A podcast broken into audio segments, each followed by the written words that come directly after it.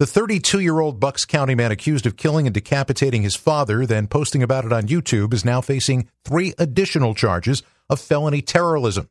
Terrorism. Justin Mohn was previously charged with first degree murder and abuse of corpse. Authorities say in the YouTube video, Mohn calls for members of his militia to target federal employees.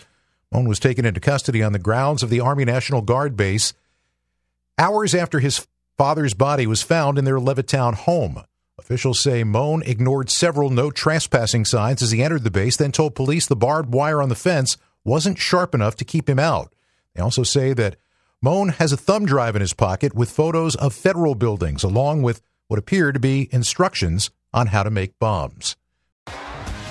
T Mobile has invested billions to light up America's largest 5G network from big cities to small towns, including right here in yours.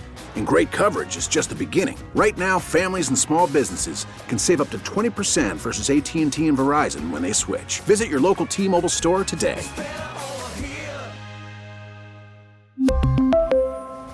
Plan savings with 3 lines of T-Mobile Essentials versus comparable available plans. Plan features and taxes and fees may vary.